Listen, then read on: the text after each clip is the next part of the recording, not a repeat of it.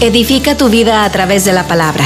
Aprende, restaura, continúa o comienza tu relación con Jesús. Esto es Ministerio Tres Palabras, el podcast. Si este podcast te anima y motiva a vivir una vida llena en Cristo, asegúrate de dejarnos una de esas cinco estrellas en las calificaciones. Esta calificación animará a otros a escuchar este podcast. Ahora te invito a abrir tu corazón a lo que Dios quiere decirte por medio de Misael Sullivan.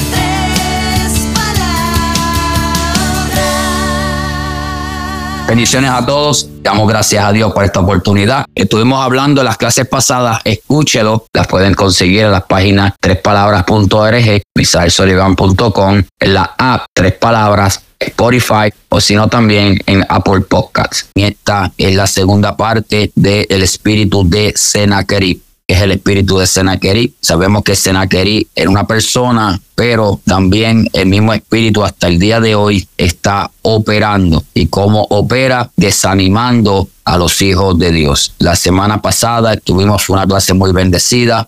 Estuvimos hablando de cuántos desánimos, y no tan solamente desánimos, sino lo que Sennacherib estaba exigiendo del rey Ezequías. Era una persona joven, no era una, ¿verdad? Muchas veces hablamos de reyes, pero sin embargo, Dios a muchos de los reyes los ponía a reinar sin tener ninguna quizás clase de capacidad y Dios los iba capacitando en el camino. Pasó también un momento con Josías, si no me equivoco, que a la edad de ocho años Dios lo levantó para arreglar las grietas del templo y lo puso a reinar a la edad de ocho años. Uno dice en ocho años, en otra versión dice 18 años creo, uno dice en rey, otro en crónica, sea ocho, 18. Era una edad, ¿verdad?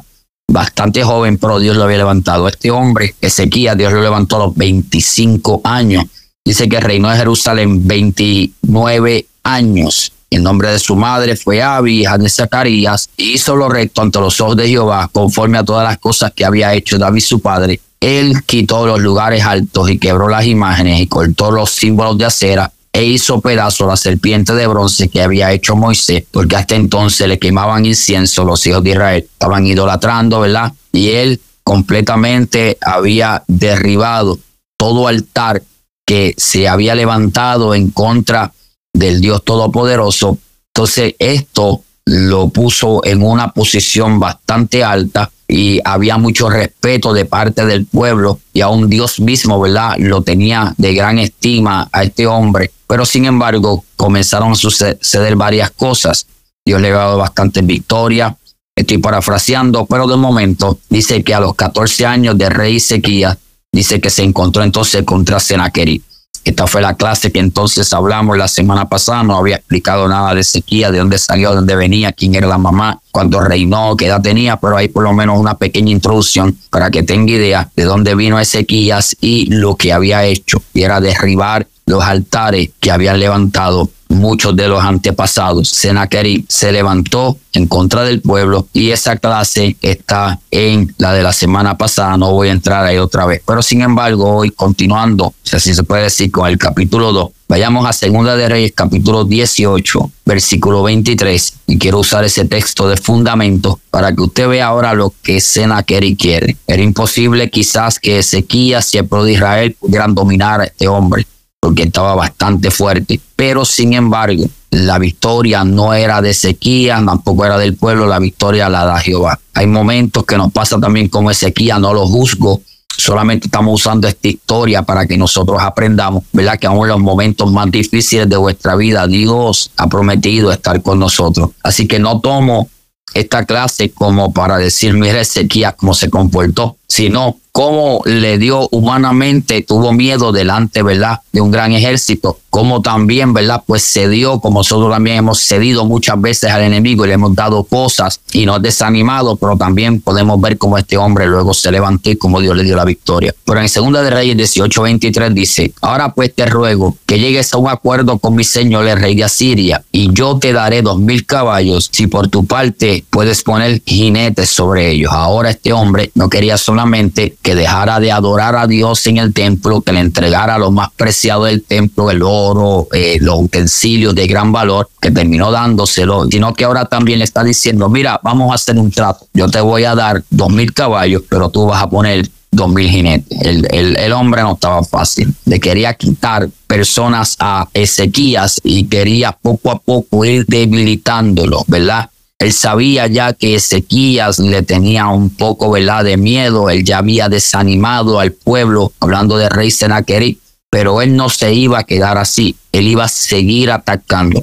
Y cuando nosotros no nos levantamos a pelear por lo nuestro, el enemigo se va a aprovechar de eso. Por eso vemos que cuando Golías estaba, se había levantado, David también se levantó. Dice, y David corrió a la línea de la batalla. Él no esperó que Goliat se le acercara. Él se le acercó y rápido atacó. Porque el hombre de Dios no espera que las cosas sucedan o lleguen, que llegue el problema, que llegue la enfermedad para entonces tratar de contrarrestar. Sino que nosotros, antes que las cosas sucedan, las cosas lleguen, nosotros nos tenemos que levantar. Así que cuando tú no te levantas a pelear por lo que te pertenece, el enemigo se va a aprovechar de tus temores y querrá, como quien dice, eh, destruirnos por nuestra debilidad. Y no podemos olvidar que su objetivo de Sennacherib es mantener a los hijos de Dios en constante desánimo. No se ha dado cuenta que ha hablado con personas y siempre es algo negativo, siempre están desanimados y se levantan de una y parece que ya hay otra que les está esperando. Y ya el enemigo parece que ya les tiene celadito y entonces no los deja levantarse. Pero hay otros que se levantan y aunque están siendo atacados, continúan de pie hasta que llegue el momento que el enemigo tiene que abandonar. Por eso es que dice, dice la Biblia, someteos pues a Dios, resistí al diablo y de vosotros huirá. No es que no va a llegar, pero cuando usted se somete a Dios, automáticamente él tiene que abandonar. El rey Senaquerí durante un tiempo había dejado completamente tranquilo a Ezequiel y Ezequías parece que mantuvo su guardia baja. Usted no puede bajar la guardia aunque las cosas estén corriendo bien, aunque todo esté bien, aunque la alacena esté llena, aunque la nevera esté llena, aunque haya trabajo, aunque los hijos estén en casa, aunque todo esté funcionando bien. Eso no significa que vamos a bajar la guardia. Yo creo en momentos tranquilos, no me malinterprete. El que no está pasando por una prueba tiene que chequearse porque algo anda mal. Yo no creo en eso. Yo creo que sí, vamos a pasar. Yo creo que hay aflicciones, pero creo que también hay días de reposo, hay semanas de reposo, hay meses de reposo, hay años de reposo. Yo creo en las vacas flacas en el tiempo de José, pero también creo en las vacas gordas, porque habían vacas gordas, porque eran siete años y siete años, siete de flaca y siete de gorda, porque lo de Dios es balanceado. No puede ser de que yo le sirva a Dios y todo sea palo limpio conmigo y todo sea prueba y todo sea enfermedad y todo sea escasez y todo sea una vida siempre de derrota. No creo en eso. Yo creo que el Dios que nos ha llamado, nos llama que somos real sacerdocio, nación santa, pueblo adquirido por Dios. La Biblia dice, no que somos derrotados, dice, somos más que vencedores. Imagínate toda la vida usted en aflicción, entonces usted va a decir, pero entonces, ¿para qué le sirvo a Dios? Nunca veo un momento de respirar, no veo un momento de poder disfrutar el Evangelio. Sí, el Evangelio se disfruta, aun cuando pasa proceso, pero también el Evangelio se disfruta aun cuando no estamos pasando proceso. Creo que muchas son las aficiones del justo y de todas ellas nos librará Jehová. Pero cuando esté en el momento tranquilo, no baje la guardia. Por eso es que muchas veces Dios permite que sigan sucediendo cosas en vuestra vida, porque él ha entendido que mientras nos tiene con el puño encima y permitiendo que estemos pasando diversas cosas, pues nos mantenemos conectados con Él. Pablo dijo, quita el aguijón de mí Dios le dijo, no quiero hablar más del asunto, ya me lo has dicho varias veces, ya estoy cansadito del asunto, no, no me pida más eso, porque el aguijón, no, bástate mi gracia, porque mi poder se perfecciona en tu debilidad. Y hay aguijones y hay cosas que nunca se van a ir, pero en medio de eso creo que Dios también nos da descanso, nos da tranquilidad, nos da reposo. Yo creo que nos podemos disfrutar este evangelio que es maravilloso. Así que Rey Sennacherib durante un tiempo lo deja tranquilo, pero para que no se volviera a levantar nuevamente, vuelve al ataque. Así que para que Ezequías no se levante, Senaquerín vuelve y lo ataca y esta vez exige más cosas. Si hay algo que el enemigo sabe hacer, es una, e, esa, esa es una de las estrategias mejores de exigir. Te di esto, o te estoy pidiendo esto, o te di, o te pedí. Y cediste, vuelvo otra vez y te voy a exigir más. Ahora quiero más. Ahora el rey Sennacherib vuelve, pero ahora no está pidiendo solamente unas cositas del templo, ya eso lo había logrado. Ahora comienza a pedir otras cosas. Es como cuando usted no frena al ladrón y no lo enfrenta todos los días, cada vez que lo vea, te va a robar, porque si usted no frena al ladrón, él dice, ah, pero cada vez que lo veo le robo y él no me hace nada, pues yo voy a seguir robándole. ¿Cuál era la exigencia de Sennacherib? La exigencia de Sennacherib ahora se trata de dos mil guerreros. No eran dos mil cualquiera, eran dos mil guerreros. No eran cualquiera, eran dos mil hombres. Así que le iba a quitar parte de su ejército para que se le hiciera más fácil ahora continuar dominando no tan solamente Ezequías, sino también dominando al pueblo de Israel y haciendo ver mal al Dios de Israel, el cual es Dios. Se quería llevar a dos mil valientes para que pelearan ahora las batallas de Sennacherib. Ahora él iba a usar dos mil hijos de la tribu de Judá para que adoraran a falsos dioses y derramaran sangre inocente y pelearan en guerras injustas de Sennacherib. El hombre no tan solamente está pidiendo los dos mil jinetes, está diciendo ellos van ahora a dirigir estos dos mil caballos y en cada guerra que yo tenga, yo los voy a enviar a ellos y ellos van a pelear por mí. Así que ahora iban a pelear a favor de un hombre que completamente no tenía ninguna clase de relación con el Dios eterno, era completamente en contra de todo lo que Dios había establecido y en eso era que este hombre Ezequías ahora estaba entrando. Mire cómo comenzó todo. Ezequías sacó el oro de la puerta, se lo entregó, esto, lo otro, tranquilito, ok, esto es lo que tú quieres pero después sigue el enemigo entrando y ahora no quiere solamente el oro, no quiere el dinero de sequía, no quiere lo material, no, ahora quiere la gente, ahora quiere los hijos de Judá. Y el enemigo siempre trabaja de esa manera. Y cuando hablo del enemigo, estoy hablando, ¿verdad?, del enemigo de las almas, no estoy hablando de gente, estoy hablando de, eh, es algo espiritual. Recuerde que nuestra lucha no es contra sangre ni carne, sino contra principados y potestades. El enemigo muchas veces no tan solamente quiere destruirte a ti, sino quiere destruir el matrimonio pero él sabe que si destruye un matrimonio, destruye completamente una familia. Si destruye una familia, destruye completamente eh, una generación. Por eso es que tanto ataque y tanto ataque, uno dice, pero ¿por qué tanto ataque? ¿Pero por qué me pasa esto? ¿Pero por qué me pasa aquello? ¿Por qué? Él no quiere su casa, él no quiere su carro, él no quiere su dinero. Por ahí empieza todo. Sí, pero después sigue siguiendo, no, yo quiero más, ya yo no quiero lo material, pero ahora yo quiero llegar a los hijos, yo quiero llegar a la semilla, yo quiero llegar allá. Y siempre pasó y siempre ha pasado y siempre continuará pasando hasta que el Señor venga.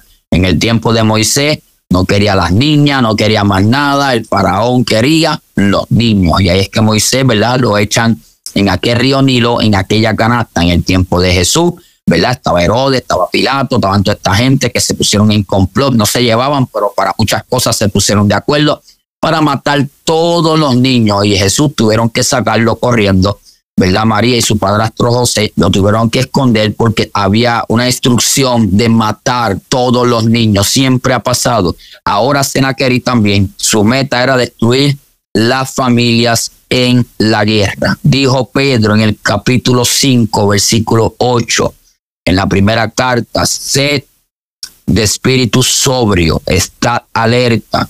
Vuestro adversario, el diablo, anda al acecho como león rugiente, buscando a quien devorar, pero resistirle firmes en la fe, sabiendo que las mismas experiencias, esta otra versión, de sufrimiento se van cumpliendo en vuestros hermanos en todo el mundo. Y después que hayáis sufrido un poco de tiempo, el Dios de toda gracia que os llamó a su gloria eterna en Cristo, Él mismo, escuche bien, os perfeccionará, afirmará, fortalecerá y establecerá. Esas cuatro cosas son muy importantes. Primero Pedro está hablando de ser sobrio, luego está hablando que vuestros hermanos en todo el mundo están pasando por sufrimiento. Si usted creía que es el único que está pasando por sufrimiento, pues te tengo un texto para que lo apunte primer libro de Pedro, primera de Pedro, la primera carta, capítulo 5, versículo 8 al 11, ahí Pedro está diciendo que ni tú ni yo ni él solamente están pasando sufrimiento, sino que en todo el mundo nuestros hermanos de una manera u otra están pasando sufrimiento y se va cumpliendo en vuestros hermanos en todo el mundo, pero estos sufrimientos llegan por un poco de tiempo y después que hayáis sufrido un poco de tiempo, porque todo sufrimiento tiene su final. No todo sufrimiento es eterno, todo sufrimiento tiene su final. Así que yo creo que ha llegado el final de tu sufrimiento. No sé si lo crees. Yo creo que cuando Cristo llega, el sufrimiento se acaba de que hay cositas, de que hay pajitas que le caen a la leche. Sí, como dicen en Puerto Rico, sí, van a haber cositas que no entendemos, pero no quiere decir que nos vamos a quedar siempre en ese sufrimiento porque todo tiene su final. Pablo lo dijo de esta manera, esta leve tribulación momentánea, ¿ves? Momentánea, produce un eterno peso de gloria. Así que las aflicciones son pasajeras, pero esto mismo, dice Pedro, nos llevará a perfeccionarnos, a afirmarnos, a fortalecernos y a establecernos. A Él sea el dominio por los siglos de los siglos. Amén. ¿No se ha dado cuenta que con todo esto que ha sucedido, que le ha sucedido en su vida, los últimos días, los últimos meses, los últimos años, Dios mismo lo ha ido perfeccionando. No se ha dado cuenta que Dios mismo lo ha ido afirmando. ¿No te has dado cuenta? Pues hoy te vas a dar cuenta. ¿No te has dado cuenta que Dios mismo te ha estado fortaleciendo? ¿No te has dado cuenta que Dios mismo te ha establecido? Eso es lo que Pedro, parafraseando, está diciendo. Y después que hayáis sufrido un poco de tiempo, el Dios de toda gracia que os llamó a su gloria eterna en Cristo, Él mismo os perfeccionará, afirmará, fortalecerá y establecerá. Son cuatro palabras maravillosas que tienen que ver con perfección. No vamos a ser perfectos jamás y nunca, pero vamos camino a la perfección. Y cuando la palabra habla de perfección o perfeccionará, esa palabra viene de nos madurará y ya no seremos niños, los niños que lloran por todo. Por eso Pablo dijo, cuando era niño hablaba, pensaba, juzgaba, más cuando ya fui hombre, ve, me perfeccionó, me maduró, dejé lo que era de niño. Después dice, afirmará, ahora estoy firme por la palabra, ahora tengo fundamento. Esto es lo que habla una de las parábolas que dice que habían dos casas una estaba sobre la roca y otra estaba sobre la arena. Y sobre ambas vino, el río con ímpetu, pero la que estaba sobre la roca estaba firmada. La casa quizás se movió un poco, pero no pudo moverla del fundamento porque estaba firme. Ve, el que está firme, nada lo mueve, porque Dios con su palabra nos perfecciona, nos afirma y después dice, y nos fortalece. Me quedé ahí, tengo aquí más, pero es necesario que hable esto porque necesitamos firmeza. No hay firmeza en el pueblo de Dios, pero dice la palabra que el que soporta después que haya sufrido un poco de tiempo, tiene una gran recompensa de parte de Dios de toda gracia que nos llamó con su gloria eterna en Cristo y él mismo, él mismo nos perfecciona, nos afirma, nos fortalece y nos establece, ahora estamos establecidos y no se dejan desanimar y menos amedrentar por este espíritu inmundo de Senaquerib. Este espíritu como que parece como si fuera una bola de nieve que va bajando donde de una montaña que hay nieve y empieza pequeñita y va bajando y poco a poco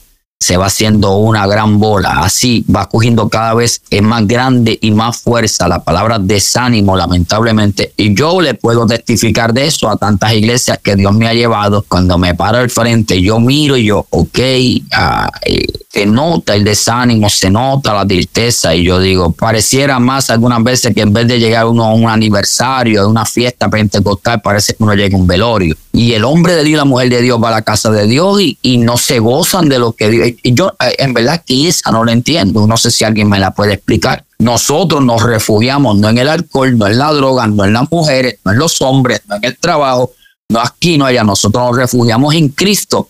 Y la palabra, la última vez que yo leí, dice que Cristo es más que suficiente para poder cubrir cualquier sea la necesidad de sus hijos, porque para eso está. Pero sin embargo, la gente llega a la iglesia y yo puedo, usted, yo nada más no, pero ese estado continuamente de las personas lo estamos viendo en la iglesia y no tan solamente en la iglesia, lo vemos en los trabajos, lo vemos en las escuelas. Pero, ¿por qué? Porque el espíritu de Senaquerí continúa atacando y continúa tratando de meterse en esos lugares para que no se cumpla el propósito de Dios. Por una de las cosas por lo cual estamos conectados es porque en un momento dado pasé por un desánimo y le abrí una puerta al enemigo y el desánimo me llevó a la miseria, me llevó a la ruina y terminaste en depresión y perdí esto, esto y esto y esto. Y entiendo lo que tú estás hablando, hermano Sullivan, pero en este momento me estás diciendo eso a mí, pero yo no soy esa persona. Tengo bastante ánimo, porque Dios me ha llamado para este tiempo, para levantar a las personas que tienen las manos abajo y levantarse. El desánimo no es pecado. Moisés pasó por un desánimo y bajó las manos, pero mientras las bajaba, el perjudicado era el pueblo. ¿Por qué? Porque dice que Amalek era los que dominaban, pero mientras las subían, dice que entonces Amalek era dominado. Todo depende de usted, todo depende de mí, cuál es mi actitud. Y la gente que nos rodea va a recibir la bendición de acuerdo a cuál sea la acción que nosotros tenemos para con nuestro Dios. Ahora este hombre llamado Senaquerib, este rey dice, ok, necesito dos mil jinetes, tengo los caballos, necesito los jinetes. Y cuando usted busca caballo en la Biblia, no quiero entrar mucho ahí, pero cuando usted busca caballo en la Biblia, habla de fuerza y de autoridad. Por eso el único que andaba en un caballo en el tiempo de Enemías era Enemías y todo el mundo andaba a pie mientras estaba mirando las ruinas, porque los muros estaban en el suelo y las puertas estaban quemadas. So, el caballo en la Biblia tiene que ver con fuerza y tiene que ver con autoridad. Por eso el salmista, no recuerdo dónde lo dice, ellos confían en carros y en caballos. porque el carro y el caballo tiene que ver con fuerza. Por eso el faraón perseguía al pueblo de Israel con los caballos y toda su carrocería. Y la Biblia dice que pasaron en seco el pueblo de Israel y tratando el faraón de tratar también de pasar en seco el mar rojo, dice que fueron ahogados él y toda su carrocería, toda la fuerza del faraón se vino abajo porque la fuerza de Dios cubrió completamente la fuerza del faraón, porque cuando hablamos de caballo estamos hablando de autoridad y estamos hablando de fuerza. Nemías era el único que andaba un caballo. Me a mente eh, en el tiempo de, no sé si recuerda, el tiempo de, de, Esther, que Amán quería matar a, a, Mardoqueo y quería hacerle daño y todo eso. ¿Y qué pasó con Mardoqueo? A Mardoqueo lo subieron en el caballo y tuvo que pasearlo por toda la plaza, de pelear la historia. Se viró completamente la historia y ahora Mardoqueo estaba siendo exaltado y lo subieron en un caballo, porque el caballo tiene que ver con autoridad,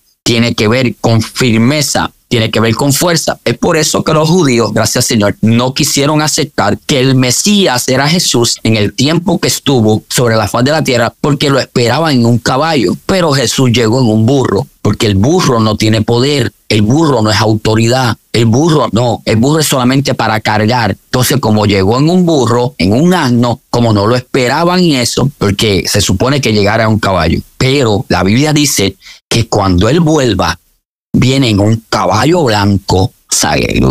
Por eso cuando Pablo estaba persiguiendo la iglesia, dice que cayó de donde iba. La Biblia no registra en qué iba, pero iba en un caballo, porque iba rápido, porque quería destruir a los cristianos, porque quería parar lo que se estaba moviendo y lo que se estaba manifestando, que era el poder de Dios a través de los discípulos. Y por eso Lucas le puso o le pusieron Hechos de los Apóstoles, cuando Lucas escribe el libro de los Hechos. Entonces esta habla dice que de momento se le aparece eso y dice, Saulo, Saulo, ¿por qué me persigue? Y cayó al suelo. No dicen que iba, pero los expertos dicen que iba en un caballo porque tiene que ver con autoridad, tenía que ver, llevaba unas cartas en la mano, tenía permiso para poder hacer lo que quisiera contra los cristianos que en aquel tiempo no eran cristianos, se les llamaban los del camino, pero viene Dios y se le aparece y lo baja de lo que él confiaba, porque el caballo da fuerza, el caballo da estabilidad, el caballo es autoridad. Todo esto para decirle que Senaquerí le está diciendo, yo pongo los caballos, tú pones los jinetes. Dame los jinetes que la fuerza la pongo yo. Dame los jinetes que la autoridad la pongo yo. Dame los jinetes que del resto me escargo yo. Entonces este era el día, el día que quería hacer ahora con Ezequiel pero Ezequiel empezó a echarse para atrás y decir, este, este tipo me está exigiendo mucho, pero el desánimo estaba. Este espíritu te grita cada día, te insulta y te amedrenta a través de palabras y actitudes y no sé si es un espíritu. Quizás él no va a llegar de la misma manera que le llegó a Ezequiel. Él estaba siguiendo otras cosas, pero quizás a ti te esté siguiendo otras cosas. Te está diciendo, entrégame tus hijos, no los lleves más a la iglesia, no ores con ellos, no leas más la Biblia con ellos. Déjalos que, déjalos que son jóvenes, no los molestes más déjalo que se diviertan, déjalo allí en medio de esos dioses paganos, déjalo allá, déjalo montar los caballos asirios de contaminación. Recuerde, son los hijos de Judá. Ahora los hijos de Judá, Senaquerib quiere que se suban a los caballos de contaminación, ¿sabe? Era completamente algo que iba en contra de lo que ellos habían aprendido. No era que no montaran caballos, que esos caballos no estaban diseñados para la guerra, pero para defender al pueblo de Dios era todo lo contrario. Ellos se iban a contaminar al subirse ese caballo y tenemos que tener cuidado en lo que nos subimos, tenemos que tener cuidado en lo que hacemos. Y este hombre está siguiendo, quiero que tu gente se monte o se suba a los caballos míos, pero Ezequiel no podía torcer el brazo en esta. Ezequiel no podía porque dos mil familias iban a quedar sin sus padres, dos mil familias iban a quedar sin un hombre en la casa, dos mil familias, no eran solamente dos mil personas, son dos mil familias. Y cuando usted mira a Israel, no tenían más que uno o dos hijos, en las casas había muchos hijos, así que si estaban preparados para ser jinetes, estaban preparados para cualquier cosa de la guerra, eran hombres adiestrados, eran hombres preparados, diseñados para la guerra, pero a favor del pueblo de Dios, a favor de lo de Dios completamente. Así que si al ellos irse de las casas, su casa iba a quedar con una grieta, su casa iba a quedar completamente de que faltaba uno de los sacerdotes, quizás faltaba alguien clave, por eso es que nosotros no nos podemos mover del lugar que Dios nos ha puesto. El día que nos movamos y nos montamos en el caballo, me voy de todo esto. Donde me lleve ese caballo, me voy. Donde me lleve. Eso fue lo que le pasó a Jonás. Donde me lleve esta embarcación, me voy. Y Dios enviándolo para Nínive. Y él yéndose para Tarsi, para el otro lado, donde no lo enviaron, pagó hasta el pasaje. Hasta que tuvieron que echarlo de aquella embarcación porque estaba en dirección errónea. Porque cuando uno está pasando por problemas, lo más fácil es uno montarse en un avión, montarse en un caballo, montarse en un carro montarse en una lancha, montarse, me voy de todo esto, abandono mi posición. Y la Biblia dice que si el espíritu del príncipe se saltare contra ti, no dejes tu lugar, no puedes dejar tu lugar. No sé si alguien está ahí, dice amén, no dejes tu lugar. Otra cosa que dice Senaquería, además de entregame tus hijos, entregame tu vida, dame tu vida, tu testimonio, abandona ya el evangelio, de que te ha servido ser tan fanático. Tú eres una fanática, fanático nos dicen hasta fanáticos, nos dicen religiosos, nos dicen nos lavaron el coco, nos dicen qué te picó a ti. Muchas cosas de esas nos dicen. Entonces cuando uno no tiene las herramientas necesarias, cualquier comentario, uno abandona y se monta en el caballo, que me lleve quien me trajo entrégame tu alma, entrégame tus hijos. El rey de Sodoma, esto fue lo que hizo Abraham, pidiéndole cosas y Abraham no le entregó nada. La Biblia dice en Mateo 24, 12, y debido al aumento de la iniquidad, el amor de muchos se enfriará. Pero lo que me motiva de este versículo es que no dice que el amor de todos se enfriará, dice el amor de muchos. Son, no todos son iguales. Muchas veces nos meten en el rollo como que los evangélicos todos son iguales. Muchos son iguales, pero no todos. Por eso que Mateo 24 dice que el aumento de la iniquidad, el amor de muchos, no de todos, de muchos, se enfriará. La Biblia dice en 1 Timoteo capítulo 4, versículo 1, el Espíritu dice claramente que en los últimos tiempos algunos apostatarán de la fe, prestando atención a espíritus engañadores y a doctrinas de demonios. Hay espíritus, ¿usted cree que no? Hay espíritus engañadores, tan sueltos, muy sueltos. Y lo más que muchas veces nos da tristeza es, ¿verdad? En nuestro corazón es que a quien amamos hoy, lo atendemos y los aconsejamos y le dimos nuestro amor, le dimos nuestra atención, un día los veremos alejados del Señor, movidos por este espíritu inmundo. Nos ha dado con gente que un día te habló a ti, ahora usted le habla a ellos y ellos no quieren a Dios. Yo he hablado con gente que me predicaron a mí, ahora tengo que predicarles a ellos, ellos apartados de Dios, con espíritu de error completamente. Y me da tristeza, me da pena porque dejaron que este espíritu se apoderara de ellos. La Biblia dice que vendrán muchos anticristos, se levantarán y los engañarán, terminarán siendo conducidos al matadero. Pero sin embargo, segunda de Timoteo dice, capítulo 2, versículo 3 y 4, sufre penalidades conmigo como buen soldado de Cristo Jesús, porque ningún soldado en servicio activo se enreda en los negocios de la vida diaria a fin de poder agradar al que lo reclutó como soldado. Esta es otra versión. Así que somos soldados de Jesucristo, no soldados de este espíritu inmundo. Y no nos enredamos en los negocios de la vida, no se enreden en los negocios de la vida. Un consejo acá que no está en la nota, cuidado con quien habla, cuidado con quien chatea,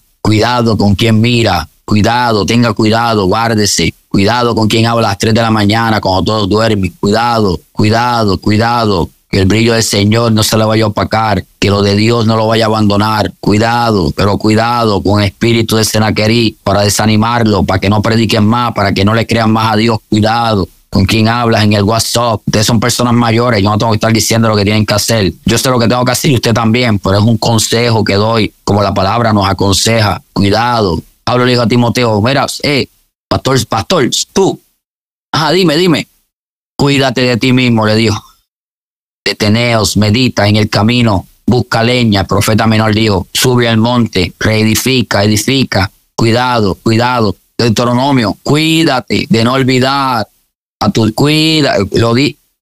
No me crees.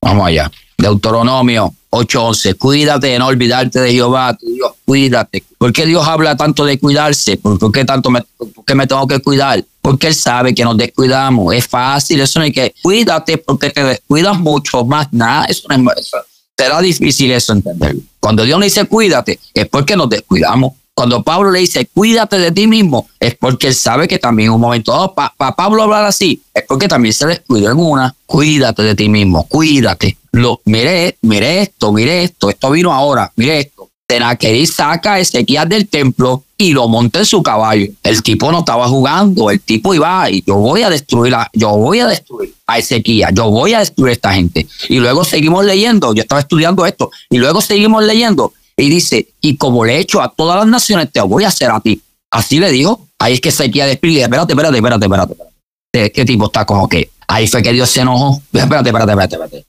Ah, con Ezequiel tal vez sí, pero que, que me vas a hacer a mí como le hiciste a otras naciones. Hasta ahí llegó él. Ahí fue que se puso bruto él. Ahí fue que, ahí fue que Dios dice, espérate, este tipo hay que pararle, a este hay que pararle los dos mil caballos, le voy a parar el freno completo a este tipo. Pero mientras tanto, si usted no le para el caballo al enemigo, te monta en él y te pasea. Tienes que pararle el caballo. Es un hashtag ahí. Para el caballo al diablo. Hay dos o tres que hay que pararle el caballo. Párale el caballo. Párale el caballito. Al nene, párale el caballo. A la nena, párale el caballo. Hay gente que hay que pararlos en seco. El con respeto, pero hay que pararle el caballo. Porque si no, te montan en él. Este tipo quería montar a la gente de Dios en caballo. En los caballos. Dime qué pantalón. Oye. Pero Pablo le dijo a Timoteo, sufre penalidades como un buen soldado. Tú eres un soldado de Cristo, tú eres soldado de Senaquerib. Quiero llegar a la victoria, no quiero llegar solamente, no, no quiero quedarme en desánimo, quiero ver cómo Dios paró este tipo en seco y cómo Ezequiel se levantó y cómo Dios le dio la victoria a este pueblo. Quiero hablar de eso también. No puedo hablar solamente de lo negativo, pero la semana que viene vamos a hablar de eso. Este espíritu lo que quiere es silenciarnos, pero nosotros no somos de los que callamos las verdades de Cristo. Somos los que a través del Espíritu recibimos el poder para ser testigos y llevar el Evangelio hasta los confines de la tierra. Hechos capítulo 1, versículo 8. Y recibiréis poder cuando haya venido sobre nosotros el Espíritu Santo y me seréis testigos en diferentes lugares. No se queden calladas, no se queden callados en el nombre del Señor. Así que después de todos estos actos, Senaquerí, rey de Asiria, vino a invadir a Judá y sitió las ciudades fortificadas. Esto lo habla, si queréis allá a 2 Crónicas 32, 1 al 8 porque hasta aquí vamos, vamos a dejarlo, pero vaya a segunda de crónica, 32, 1 al 8, o segundo libro de crónica, no segunda. Alguien una vez me dijo, no es segunda porque no es una carta. Yo también, pues está bien, perdón. Es segundo libro de crónica. Llévame, varón, perdón. Y ahí comienza a hablar después de estas cosas y de esta fidelidad. Vino Senaquerib, de los asirios, invadió a Judá y acampó contra ciudades fortificadas con la intención de conquistarla. Viendo pues Ezequiel la venida de Senaquerib su intención de combatir a Jerusalén, tuvo consejo de sus príncipes. Esto lo vamos a dejar ya para la semana que viene. El consejo que tuvo de los príncipes y cómo se tuvieron que unir ahora en la visión para poder derribar al enemigo. Ezequiel no podía hacerlo solo, usted no puede hacerlo solo, yo no puedo hacerlo solo. Necesitamos trabajar en equipo.